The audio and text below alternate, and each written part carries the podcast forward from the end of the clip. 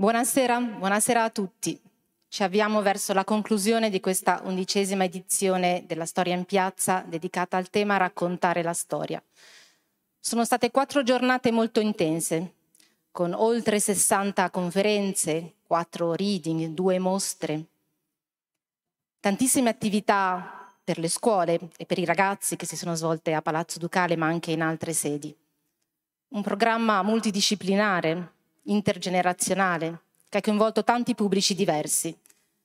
E la partecipazione è stata molto alta, come lo dimostra questa sala piena questa sera. Abbiamo registrato oltre 15.000 presenze in quattro giorni, un risultato per noi più che soddisfacente dopo due anni di attesa, dopo lunghi mesi di chiusura, di limitazioni, di restrizioni.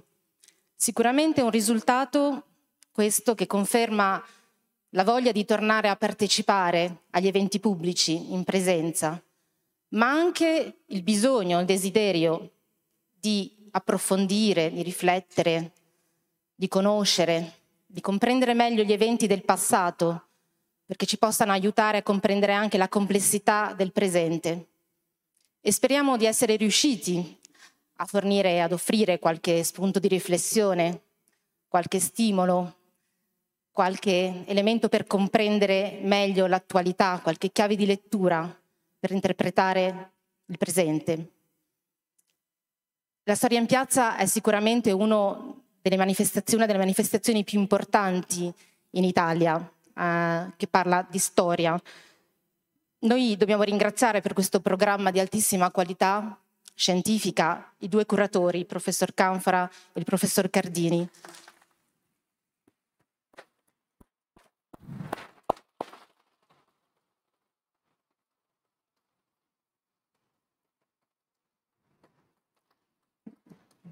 Allora rubo ancora qualche minuto all'ultima lezione del professor Canfra per alcuni ringraziamenti. Ai membri del comitato scientifico per il loro supporto, al Centro Culturale Primo Levi, all'Istituto Storico della Resistenza, all'Università di Genova, a tutti i relatori che hanno accettato il nostro invito e che hanno dato il loro prezioso contributo a questa manifestazione, le associazioni che hanno partecipato con le loro proposte e fra le altre voglio citare l'Archivio dei Movimenti, Emergency, Ludi, Associazione Ama, Genova Film Festival, Ludi, la Società delle Storiche. Ringrazio tutte le istituzioni che sostengono le attività culturali di Palazzo Ducale. Ringrazio anche gli studenti dell'Università di Genova che hanno risposto con entusiasmo alla nostra chiamata, che ci hanno aiutato in questi giorni a gestire i flussi, la, la, grande partecipazione di pubblico e quindi anche il rispetto del protocollo anti-Covid per garantire a tutti la partecipazione in sicurezza a questa manifestazione. E poi devo ringraziare i miei colleghi di Palazzo Ducale che contemporaneamente hanno lavorato alla storia in piazza facendo tantissime altre cose, ma alla storia in piazza lavorano con grande professionalità, con dedizione, spirito di sacrificio, sicuramente, sicuramente con passione, eh, perché la storia in piazza è probabilmente l'evento culturale più importante della programmazione di Palazzo Ducale, o forse quello che meglio la rappresenta. Ed è per questo motivo che sono molto felice di potervi annunciare la prossima edizione, la dodicesima, che si terrà dal 30 marzo al 2 aprile del 2023 e che sarà curata dal professor Canfora e dal professor Cardini, ma anche da Anna Foa. Siamo molto felici che abbia accettato questo invito ad essere una dei curatori della prossima edizione della Storia in Piazza.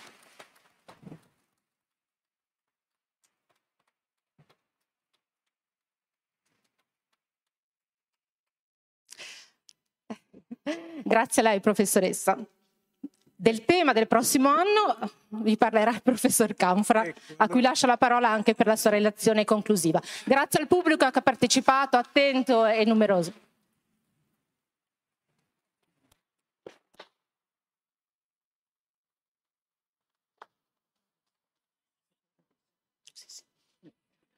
È giusto anticipare per tempo eh, gli argomenti che verranno trattati anche perché c'è un filo conduttore in questi, almeno negli ultimi anni, di, di cui ho avuto esperienza diretta e il tema prossimo che se vogliamo è l'altra faccia del raccontare la storia è la storia segreta, cioè quella parte non visibile dei fatti, degli avvenimenti, le cose non dette, tutto quello che prima facie, come si dice in latino, non appare. Il tema è molto ampio, eh, abbiamo appunto grandi speranze eh, di poter essere all'altezza dei risultati ottenuti quest'anno, anzi citando un motto di un, uno statista del secolo passato, di, potrei dire molto è stato fatto, ma molto resta da fare. Questo è giusto perché è sempre bene avere una visione realistica dei propri eh, obiettivi, dei propri limiti, delle proprie forze, ma queste forze si sono ampliate.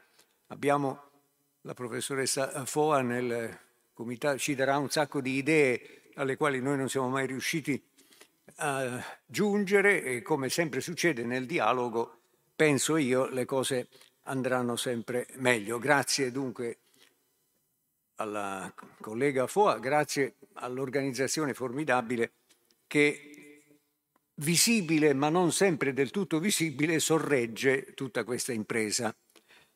Bene, e concludendo i lavori di quest'anno, eh, come era indicato nel programma, eh, si era deciso, e io ero ben lieto di ciò, eh, di adottare come argomento sul quale soffermarci conclusivamente un tema eh, scottante o perlomeno ricorrente in toni tra loro non sempre eh, coerenti, storia, racconto e verità. La parola verità è una parola gigantesca che peraltro nella storiografia dai tempi più remoti è molto presente, è esibita la parola verità. E questo mi spinge, affrontando l'argomento nel, nel tempo che abbiamo questa sera davanti, a porre qualche domanda preliminare, chiarendo subito, cosa che forse non è superflua, che quando nasce l'attività eh, storiografica, la decisione di qualcheduno di raccontare la storia, per l'appunto, non esistono scuole di storiografia. Diceva un grande storico italiano, eh, forse tra i maggiori del secolo XX, Arnaldo Momigliano, che nel mondo greco e anche dopo esistevano scuole di ginnastica, eh, scuole di retorica, scuole pittoriche, scuole filosofiche, ma non c'erano scuole di storiografia. Questo non è totalmente privo di significato constatare questo e direi di più che la non professionale esistenza di questa attività eh, si è protratta molto a lungo nel tempo. No? Potremmo forse al termine di queste nostre considerazioni far, mm, lanciare un breve sguardo sul quando incomincia l'insegnamento sistematico di questa disciplina, dove e perché.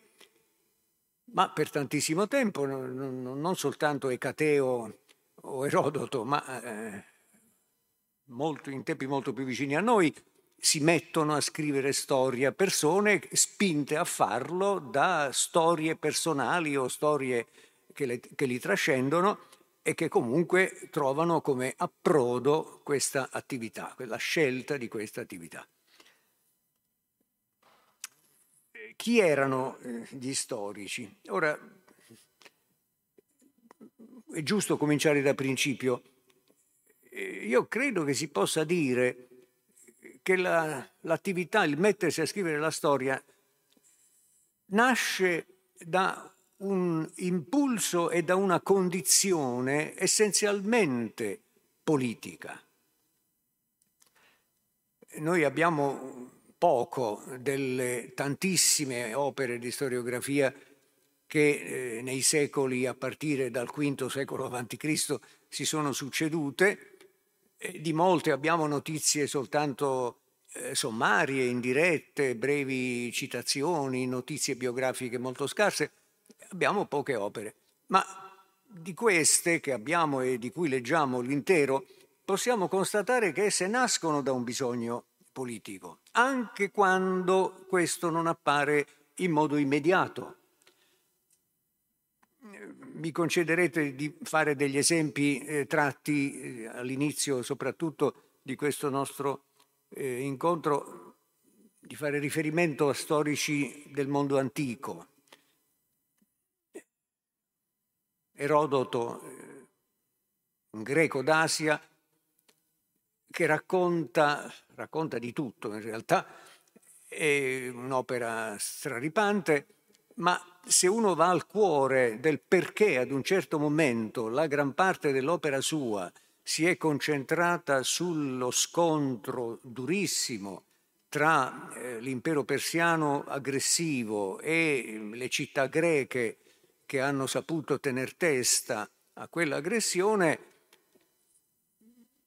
scopre che il cuore politico di quest'opera è rivelato da Erodoto ad un certo punto quando sta per raccontare l'invasione più pericolosa, quella del 480 a.C., cioè quella di Serse con un esercito immenso, e lui si ferma nel racconto e dice so che sto per dire qualcosa di sgradito a molti dei greci, ma lo dirò lo stesso, lo dirò ugualmente. Se Atene non avesse sacrificato se stessa, lasciando incendiare la città, spostando gli abitanti, affrontando i persiani sul mare, tutta la Grecia sarebbe stata asservita, sarebbe stata schiavizzata.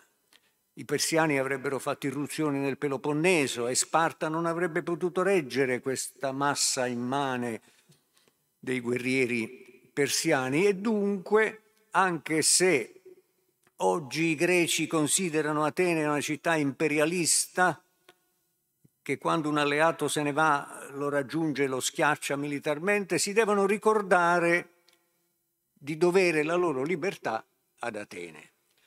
È un comizio di fatto, no? un discorso politico esplicito nell'interesse della città che è diventata la sua città, cioè appunto Atene. Egli è nato ad Alicarnasso, la sua famiglia ha lasciato la città eh, poco dopo la rivolta ionica, quindi lui non ha visto personalmente le vicende di cui parla.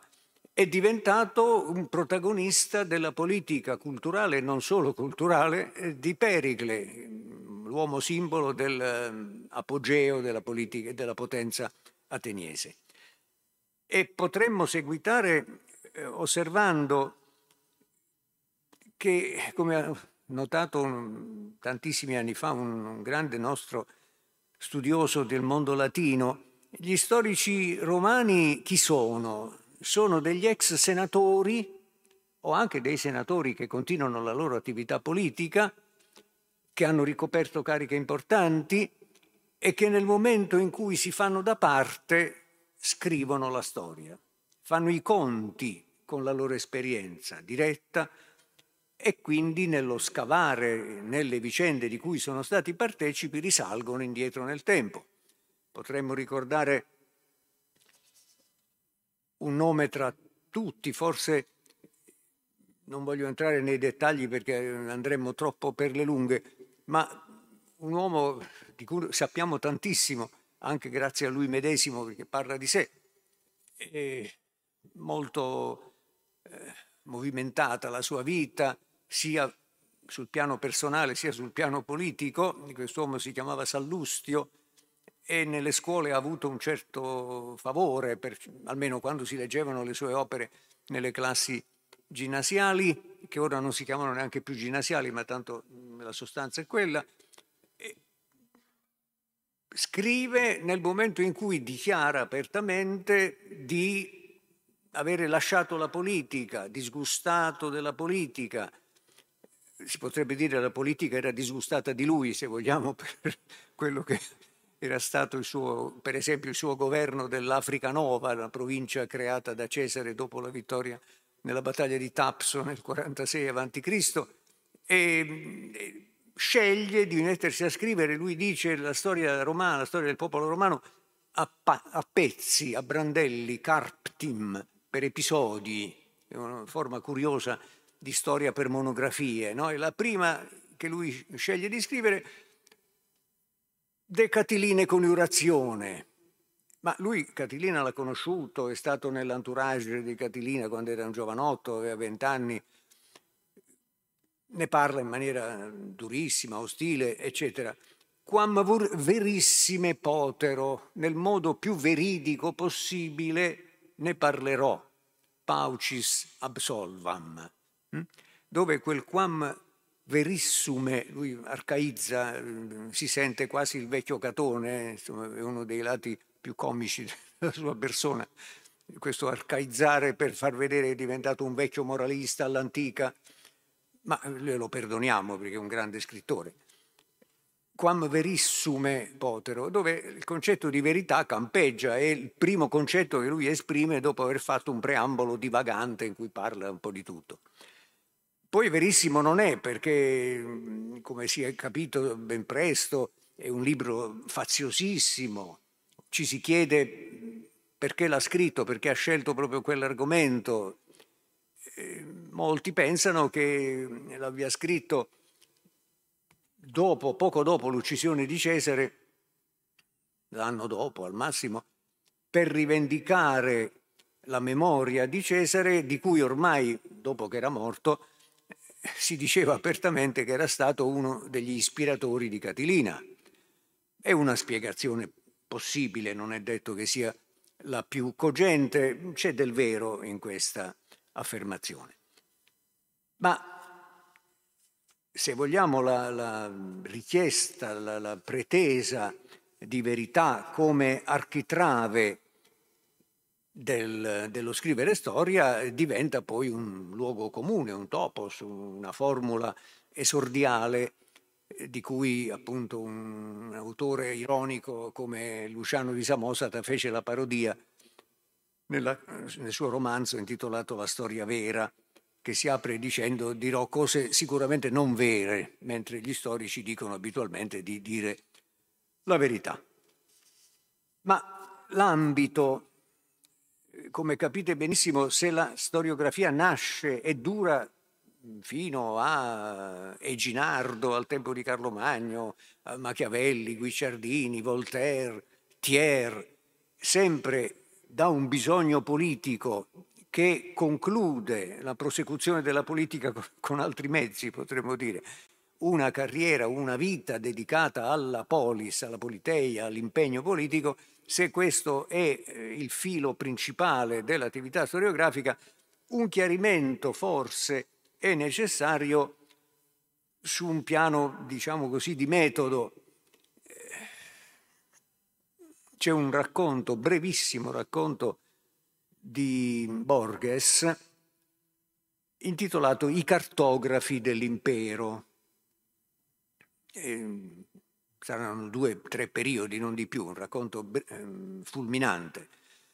Chi sono i cartografi dell'impero? Sono degli stravaganti personaggi i quali hanno deciso a un certo momento, per ordine di un mitico imperatore, di eh, creare, di dar vita ad una carta geografica talmente perfetta da coincidere fisicamente con l'estensione dell'impero medesimo e quindi impraticabile, di cui, dice Borges, si trovavano in una certa valle dei frammenti qua e là, spezzoni superstiti di questa impresa totale e fallimentare.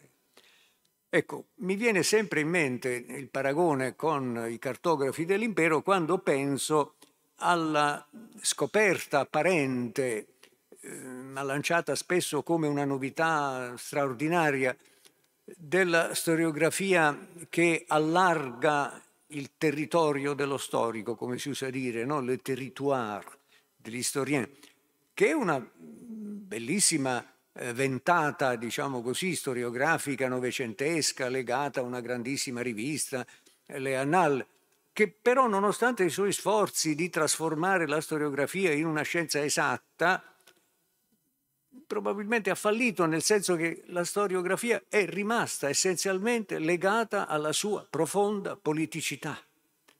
E intanto la si studia questa disciplina, in quanto è uno dei cardini che formano la nostra capacità di essere cittadini, di essere parte di una politeia, di essere consapevolmente cittadini. Il senso della storiografia è quello, al di là dell'erudizione che può anche occuparsi di remotissime realtà, ma a ben vedere anche quelle sono alla fine intanto presenti nella ricerca in quanto hanno a che fare con nostri bisogni, con nostre domande. Gli storici di cui parleremo non erano cartografi dell'impero, ecco, questo lo volevo chiarire e ribadire il fatto che un personaggio che nella storiografia antica ha avuto un grande posto, eh, molto venerato per ragioni anche giuste, eh, i letterati dicono che scrive male in greco, ma forse non è neanche vero del tutto, sto parlando di Polibio, che scrisse un'opera enorme in 40 libri, ce ne abbiamo soltanto 5, gli altri sono presenti in forma di epitomi, riassunti, estratti, però insomma c'è molto materiale. Nel libro dodicesimo, che non abbiamo per intero, lui critica i suoi predecessori, tutti quanti, li sferza variamente e formula una teoria che eh, è calzante rispetto a quello che veniamo dicendo. Cioè lui dice a rigore la storia la possono scrivere soltanto coloro i quali hanno fatto diretta esperienza della vita politica. Ci è molto comodo trovarsi un posto in una città o vicino ad una città fornita di una bella biblioteca, andare lì, mm, ricopiare opere già esistenti, parafrasarle, ma quella non è storiografia. Lo dice parlando di se stesso, no? per la sua vicenda personale ci interessa molto, nel senso che quest'uomo preso prigioniero dai romani dopo la battaglia di Pidna, siamo alla metà del secondo secolo a.C., trapiantato a Roma, scopre la realtà politica del mondo romano, si convince che è Roma che unifica il Mediterraneo, che l'unica storia universale che si può scrivere è la storia romana in quanto gravitante intorno ad un centro, quindi storia universale organica, non paratassi di tante storie ad infinitum. Scopre un mondo, si convince che lì hanno risolto i problemi politici che le città greche non hanno saputo risolvere, lacerandosi tra democrazia, oligarchia, tirannide, sistemi che si alternano, che si scontrano. Invece il mondo romano, lui dice, avendolo visto finalmente da vicino, prima nella condizione di ostaggio, poi di amico degli Scipioni, quindi nell'elite più alta della Repubblica Romana, lì hanno realizzato una mescolanza dei tre modelli, questo sistema misto che è l'unica soluzione del problema politico e lui vede nel Senato l'aristocrazia o oligarchia, nel tribunato della plebe la rappresentanza dell'istanza democratica e nei consoli il principio monarchico, che però è appunto limitato dal fatto che sono due e durano per un anno soltanto.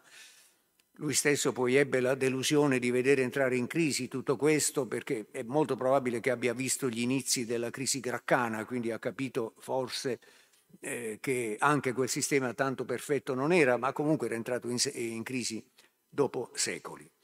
Ma proprio l'esperienza di queste opere fondatrici dell'attività storiografica, assunte come modello nel tempo fino a epoche a noi molto vicine, la caratteristica di fondo, proprio per il fatto che sono nate dall'esperienza politica, è che la ricerca intanto si svolge per cercare la verità di avvenimenti ritenuti importanti e degni di essere raccontati, in quanto si rivolge alla ricerca delle cause. E qui si entra su un terreno minato, nel senso che eh, di ogni avvenimento si può dare una lettura superficiale, immediata, additando una causa, eh, o invece si può andare a fondo, siccome la tematica poi di queste opere, non soltanto antiche ma anche a noi più vicine, è essenzialmente la lotta politica, la, la, la diplomazia, la guerra, e le guerre hanno, non hanno mai una sola causa, non hanno mai una parte responsabile e basta. È il regno della complessità, potremmo dire. E anche se la parola complessità da ultimo viene trattata male, viene considerata quasi disfattista, ma queste sono stupidaggini giornalistiche. In realtà eh, i grandi modelli che abbiamo davanti ci mostrano questi storici alla ricerca delle cause, i quali nel ricercarle risalgono indietro nel tempo. Tucidide ateniese, del quale diremo qualcosa, formula, adotta l'espressione causa verissima ad un certo momento, ma nascostissima. Lo dice in un proemio eh, tutto da meditare. E notevole il fatto che nel cercare la causa verissima, sia lui che Polibio risalgono indietro nel tempo per cui Polibio da, eh, annuncia che vuole raccontare la seconda guerra punica perché è il momento culminante dello scontro epocale tra due potenze che non possono coabitare a lungo, no? Roma e Cartagine, e però per spiegarne le cause risale alla prima guerra punica, addirittura indietro. Nel caso eh, di Tucidide possiamo dare chiarimento, se vogliamo, ancora più visibile, plastico, quest'uomo noi sappiamo, perché ce lo dice lui stesso, che ha lavorato intorno all'opera che ci è giunta per intero di fatto, almeno 30 anni. E nel corso di 30 anni ognuno di noi diventa un'altra persona, no? come diceva Eraclito, no? non ci si può tuffare due volte nello stesso fiume, non era una, uno scherzo diciamo, di parole, è un, la formula emblematica del mutamento perenne. Ora, in quei 30 anni lui in, coglie subito l'importanza di ciò che sta per accadere e si mette a scrivere. Noi possiamo studiare la stratigrafia compositiva di quest'opera perché ci sono delle tracce evidenti. Incomincia, potremmo dire, mettendosi subito a raccontare gli episodi viventi a partire dai quali il conflitto, prima locale, poi sempre più largo diventa un conflitto generale. Comincia con una scaramuccia tra l'isola di Corcira e Corinto, ma Corcira chiede l'intervento di Atene, Atene interviene, si trova in guerra, Corinto chiede Sparta, Sparta entra in guerra, quindi diventa una guerra generale nella quale a un certo momento entra anche la Persia, alleata di Sparta, quindi il conflitto incomincia in un modo e non si sa come va a finire. Eh, seguendo le vicende, cogliendone il senso, eh, Tucidide approda alla conclusione che leggiamo nei capitoli iniziali, semplicemente perché i proemi poi si scrivono alla fine, sostanzialmente, quasi sempre, che la vera ragione di quel conflitto, e usa la parola vera, verità appunto, non era eh, il tale decreto blocco economico della città di Megara oppure l'assedio di, Potideo, no. era la crescita dell'impero ateniese, talmente allarmante da indurre una grande potenza restia ad impegnarsi in guerre, specialmente se lontane eh, geograficamente, cioè Sparta, a dichiarare la guerra. E quello che colpisce nella formulazione alla quale giunge questo storico riflettendo sui fatti di cui egli stesso è partecipe direttamente, con cariche direttive di alto livello, è una formula che sembra ingenua quando scrive incominciarono la guerra, cioè intrapresero, furono responsabili della guerra, gli Spartani e gli Ateniesi, cioè lui cancella la possibilità che si dica è colpa dell'uno o dell'altro. Apparentemente dice una cosa stravagante perché la guerra incomincia perché Sparta invade l'Attica. E quindi l'aggressore, è difficile negarlo. Anche Tucidide lo sa perché è un ateniese anche benestante, aveva delle proprietà non nell'Attica, ma ce le aveva in Tracia, ma faceva parte dell'elite ateniese, non molto simpatizzante per, la, per, il sistema democratico, però lo ha accettato, si è fatto eleggere stratego, ha combattuto. L'invasione dell'Attica è la risposta alla crescita al, sempre più allarmante della potenza ateniese, che peraltro si manifesta in modo non soltanto eh, auxetico, no? una crescita su se stessa, ma in modo anche aggressivo, come estensione progressiva dell'area di influenza. Era nata la Lega come un patto tra uguali, è diventato un impero, un impero che estende la propria influenza anche fuori dell'area del mare Egeo. No? L'impresa egiziana di Pericle va male, ma è un tentativo. Pericle stesso a un certo punto pensava di attaccare Siracusa, cioè la Grecità occidentale. E il fatto che questa sia la causa verissima ma non apertamente dichiarata è l'approdo di un'esperienza lunga, di un'esperienza appunto almeno trentennale. Naturalmente questo non accade soltanto in riferimento alla vicenda bellica, se vogliamo riguarda anche un problema non meno vitale nella storiografia tutta e non solo antica, e cioè la valutazione, il giudizio sui modelli politici. Ancora una volta possiamo dire l'esperienza determina un ritorno sullo stesso punto, un approfondimento, una ricerca più in profondità. Tucidide è stato certamente coinvolto nella breve esperienza oligarchica dell'anno 411 a.C., lui aveva una quarantina d'anni in quel momento, era legato alle persone che presero il potere in quell'occasione in modi apparentemente legali, ma sostanzialmente cambiando il sistema politico. E inizialmente lui ne dà un giudizio molto positivo, hanno fatto una cosa grande, una cosa inimmaginabile, mutare il sistema ateniese dopo cento anni. E però poi nel giro di alcuni capitoli che riflettono stesure successive, eh, approda alla conclusione che in realtà quel sistema non poteva reggere, così come difettoso era e alla fine suicida il sistema democratico radicale ateniese, di cui lui ha una conoscenza diretta, e quindi dice forse la mescolanza dei modelli, la siuncrasis, la mescolanza proprio la chiama, che è poi quel pensiero polibiano al quale mi sono riferito poc'anzi. Quindi anche lì c'è un approfondimento nel tempo, uno scavare, capire più in profondità, capire, ritenere di aver capito, eh, questo sia ben chiaro, non stiamo dicendo che costoro nel momento in cui affermano di dire il vero stiano dicendo il vero, dicono quello che essi ritengono essere il vero. Hm? Questo lo possiamo arricchire con un esempio molto lontano nel tempo che mi pare calzante a questo punto e lo inserisco ora anziché trattarne più tardi, è stato raccontato da un notevole storico inglese, Edward Hallett Carr,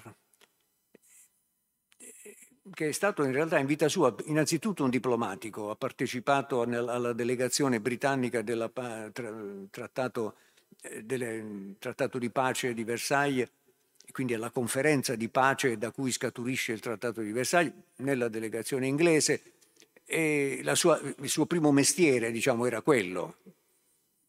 Altro caso di continuità tra un'attività squisitamente politica e la storiografia propriamente detta. Lui è noto al pubblico italiano, credo, soprattutto per quella monumentale e incompiuta storia della rivoluzione russa e dell'Unione Sovietica, eh, che si ferma ad un certo punto, lui poi è morto molto anziano, ma è un'opera ragguardevole per tanti eh, motivi, ma è anche autore di un piccolo libro eh, che era poi un insieme di conferenze, eh, in italiano Sei lezioni sulla storia, in inglese aveva un titolo più impegnativo che cos'è la storia, che è una domanda pesantissima. In questo libro lui a un certo punto, per spiegare quanto sia soggettiva anche una attestazione eh, fondata di verità da parte di un protagonista, racconta il destino dei documenti di un grande politico tedesco dell'inizio del Novecento, Gustav Stresemann, conservatore, ma personaggio centrale negli anni della Repubblica di Weimar, è morto nel 1929 e è legato per esempio nel ricordo nostro diciamo, di studiosi di storia del Novecento alla mh, riconciliazione con la Francia dopo la guerra tremenda del 14 di cui patiamo ancora le conseguenze noi altri dopo un secolo. Alla sua morte ci sono 300 eh, contenitori di documenti appunti, memorie, una immensa quantità di documenti. Il suo segretario devotissimo, che si chiamava Bernhard, ne cava tre volumi di 600 pagine ciascuno, intitolati L'eredità di Stresemann, Stresemanns Vermächtnis compiendo una, sele- una, selezione, una selezione rispetto all'immenso materiale di quelle 300 scatole di eh, carte più o meno ordinate. E dice eh, giustamente Carr, questo libro ha avuto una certa circolazione, una certa fortuna, nel 1933 con l'avvento di Hitler al potere Stresemann viene considerato con molta ostilità, e quindi quei libri quasi scompaiono, vengono distrutti, poche copie superstiti. In Italia fu tradotto eh, subito dopo la pubblicazione da un editore italiano, Tumminelli, e si perse in sostanza eh, la cognizione di quello che c'era in, questa, in questi tre volumi. Ma chi li ha consultati si rende conto che Bernhard, nel selezionare questi materiali, diede enorme rilievo, di gran lunga maggiore diciamo, rispetto al resto, alla politica occidentale di Stresemann, cioè alla riconciliazione con la Francia e quindi ai rapporti diplomatici spesso difficili, eh, i successi ottenuti, no? eh, finalmente allontanata eh, l'occupazione della Renania che era stata attuata punitivamente ai danni della Germania sconfitta, Nel 1935, quando ormai il, i tre volumi di Bernard sono diventati una rarità, uno studioso inglese che si chiamava Sutton, a partire da quei tre volumi fa un'edizione minor, come si dice, un'edizione più breve, in un solo volume, in cui tutto quello che riguarda la politica orientale di Stresemann è completamente assente. Quindi sembra al lettore di questi documenti raccolti nel volume di Sutton che Stresemann si sia occupato soltanto della, delle relazioni con eh, la potenza vincitrice e molto aggressiva, qual era stata la Francia subito dopo Versailles. Ma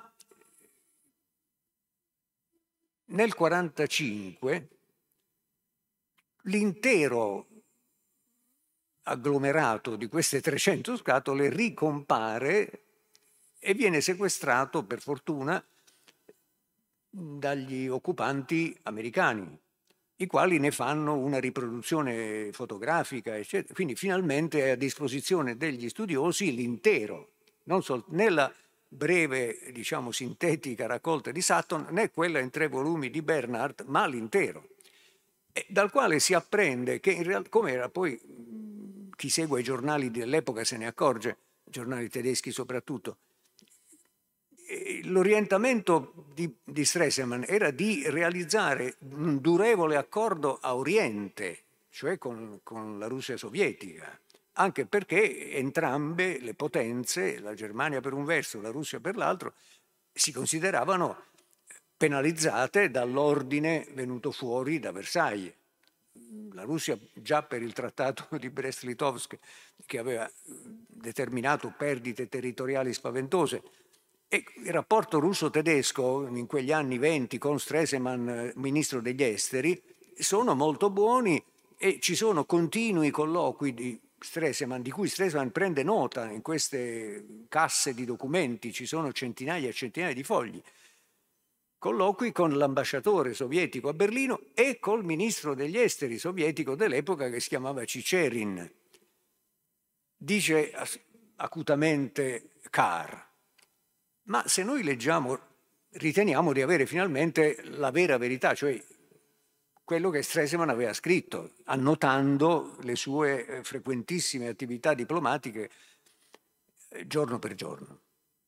Se leggiamo attentamente ci rendiamo conto di un fenomeno comprensibilissimo, che cioè quando Stresemann riferisce il suo pensiero, i suoi interventi, il testo è stringente, limpido, convincente, mentre l'interlocutore dice alcune cose ma abbastanza eh, sommarie, talvolta anche piuttosto deboli dal punto di vista argomentativo. Lui commenta se noi avessimo i diari di Cicerin o dell'ambasciatore sovietico a Berlino avremmo forse una visione speculare con un'ottima resa della prese di posizione o delle proposte, degli, dei ragionamenti della parte russa, diciamo così, e magari meno eh, adeguata la eh, presentazione degli altri argomenti.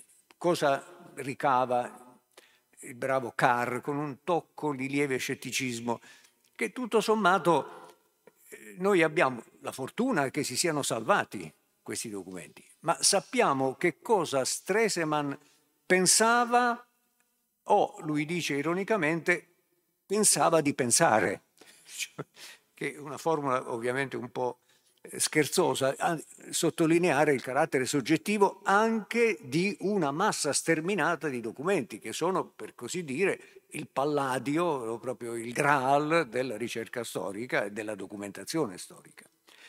Questo eh, dico eh, per eh, inquadrare, relativizzare anche la pretesa di verità di storici giganteschi come i grandi che ho appena nominato. C'è una voce di dissenso di un personaggio che io apprezzo molto e ho in vita più volte studiato, per, a cominciare dai tempi in cui preparavo una tesi di laurea, e cioè lo storico ebraico Giuseppe che diventa Flavio Giuseppe perché per vicende sue personali eh, assunto nella famiglia Flavia. Quest'uomo eh, nasce nel 37 d.C., muore sotto Traiano, più o meno ai primi anni di Traiano, quindi all'inizio del secondo secolo. Ha scritto opere fondamentali, la storia della guerra giudaica, cioè dell'aggressione romana a Gerusalemme, eh, i tre anni terribili di Tito, l'assedio, la distruzione del Tempio, ha scritto 20 libri sulle antichità giudaiche, che sono in parte un riassunto, diciamo, per i profani dei libri storici dell'Antico Testamento e in parte un racconto invece della eh, fase storica che precede immediatamente il contenuto della guerra, che è l'opera principale, diciamo, scritta per prima. Egli ha scritto anche un'opera apologetica contro un antisemita bieco, eh, da un certo Apione, che era un grammatico egiziano che ci è noto anche per altra via. Non abbiamo l'opera di costui, sappiamo che aveva cercato di contrastare Filone ebreo quando Filone era andato a caldeggiare le ragioni della comunità ebraica di Alessandria presso Caligola. Ad Alessandria le due comunità si scontravano spesso. E contro Apione lui scrive un'opera efficace, quasi per intero conservataci. All'inizio lui fa una, un excursus sulla storiografia e dice sì, certo, aveva imparato il greco e di questo mena vanto giustamente negli ultimi libri del, delle antichità. Nei primi capitoli fa una sorta di profilo della storiografia. Dice sì, effettivamente la storiografia greca è importantissima, lui poi aveva studiato anche la poesia, Omero, eccetera. Però è assai poco credibile e sicuramente scarsamente veridica. Perché? Perché passandoli in rassegna l'uno confuta l'altro. Quindi lui dice Tucidide confuta eh, Erodoto senza nominarlo, ma è vero, ci sono delle precise indicazioni in tal senso. Polibio confuta Timeo, ma lui dice lo stesso Tucidide, tutto sommato, qualcuno l'ha criticato. Insomma, addita, eh, relativizza in maniera drastica eh, un punto delicato della rivendicazione di verità, diciamo così, inerente alla tradizione storiografica vincente, prevalente, perché i romani hanno copiato sostanzialmente quel modello che è arrivato fino a noi, tale quale. Ha ragione? Io vi porto, cercando di non rubarvi troppo tempo, un esempio, prima poi di andare ad alcune considerazioni più generali.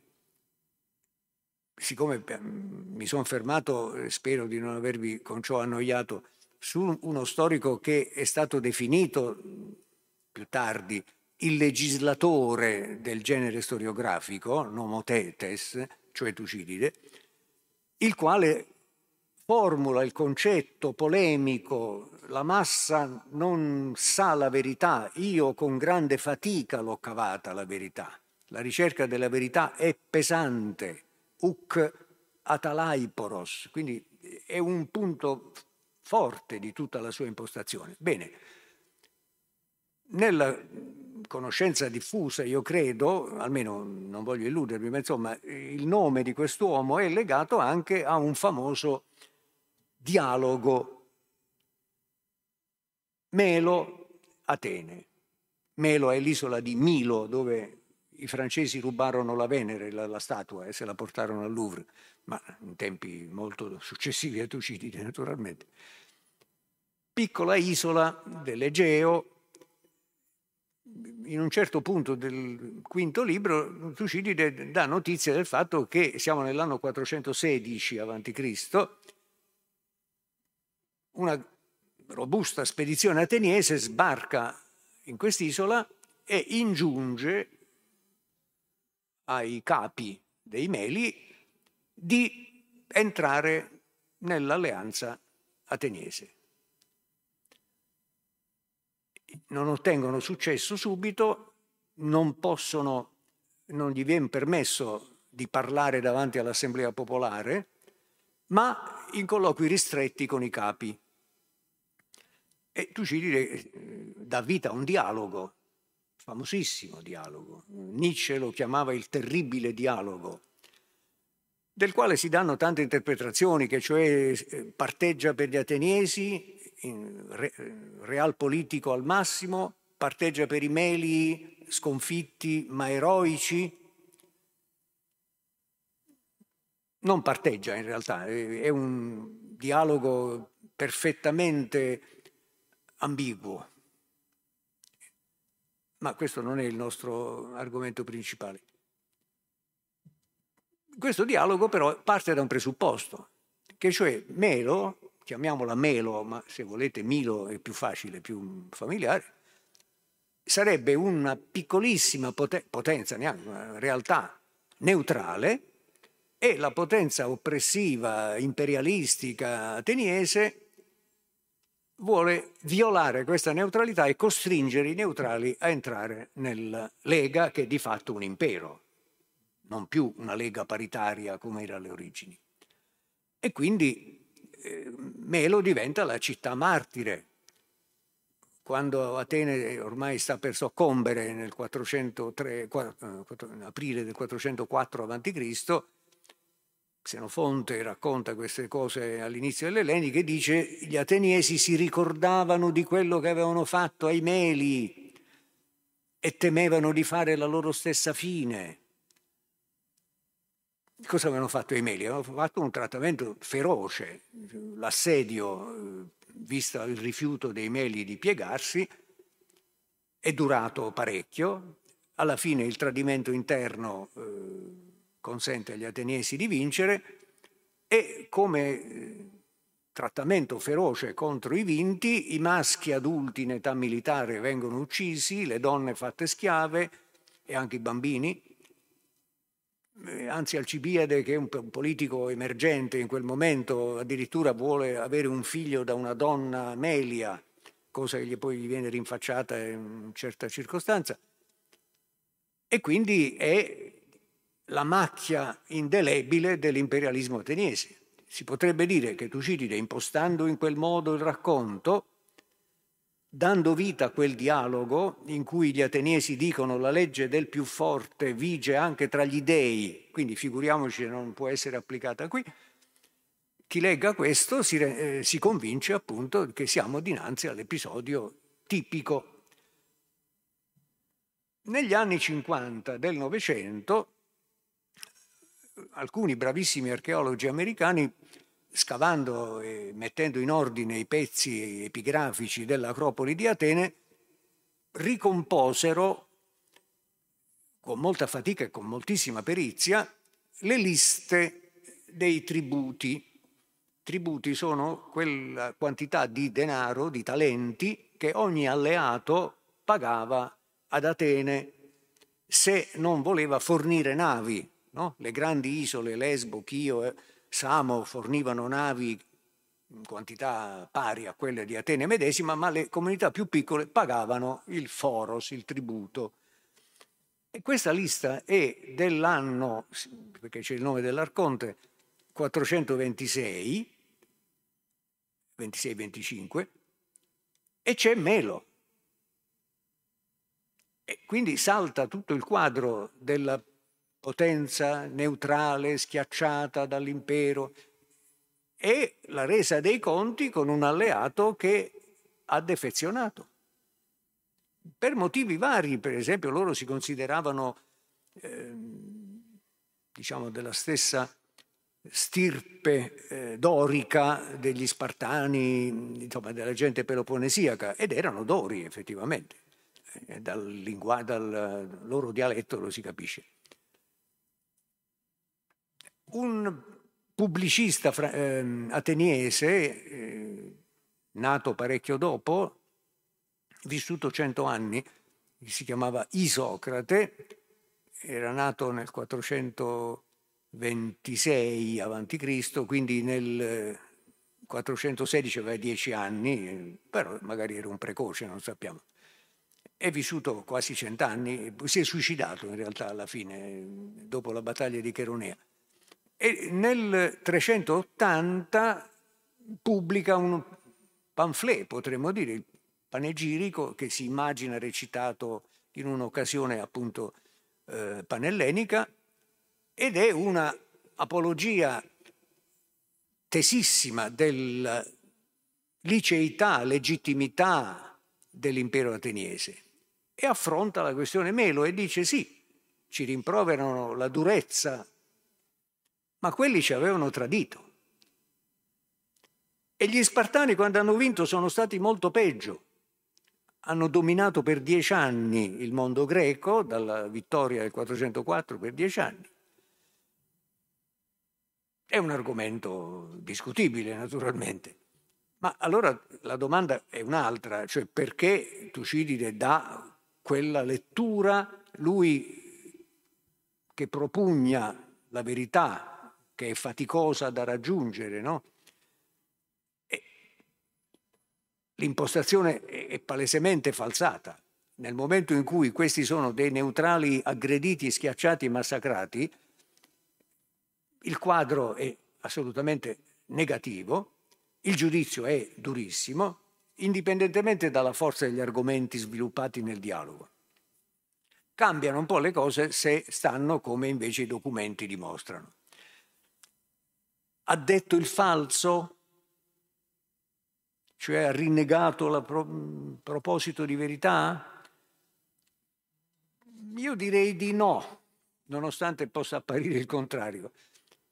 Cioè, Tucidide è andato al fondo della questione, cioè, per lui, proprio nel corso dei 30 anni di lavoro eh, in tempo reale, nello svolgimento della sua opera e della guerra nel suo farsi, andando a fondo del problema, quando scopre che la causa vera è l'impero, cioè questo impero ateniese è talmente aggressivo da determinare alla fine una guerra apparentemente aggressiva da parte di Sparta, ma in realtà risposta all'imperialismo ateniese crescente, avendo scoperto questa causa vera, lui si è convinto che la verità è che Atene ha funzionato da impero aggressivo, indipendentemente dal fatto che quelli avessero tradito o non tradito, li presenta come neutrali per semplificare e fare emergere in maniera esplicita e anche accusatoria quella che lui chiama la natura schiavistica dell'impero. E lo dice nel primo libro quando descrive la nascita dell'impero e dice le città venivano schiavizzate. Quindi non c'è un intento di falsità, c'è una presa di coscienza della natura profonda, aggressiva e, quindi alla fine foriera di guerra dell'impero ateniese che nel caso di, Ate- di Melo è giunto a quell'esito drammatico. Parliamo, abbiamo parlato finora di, di tempi così lontani, potremmo dire che cambiate le parole, cambiati i toponimi, eccetera, nel corso dei millenni situazioni siffatte e risposte storiografiche siffatte si sono eh, ripresentate.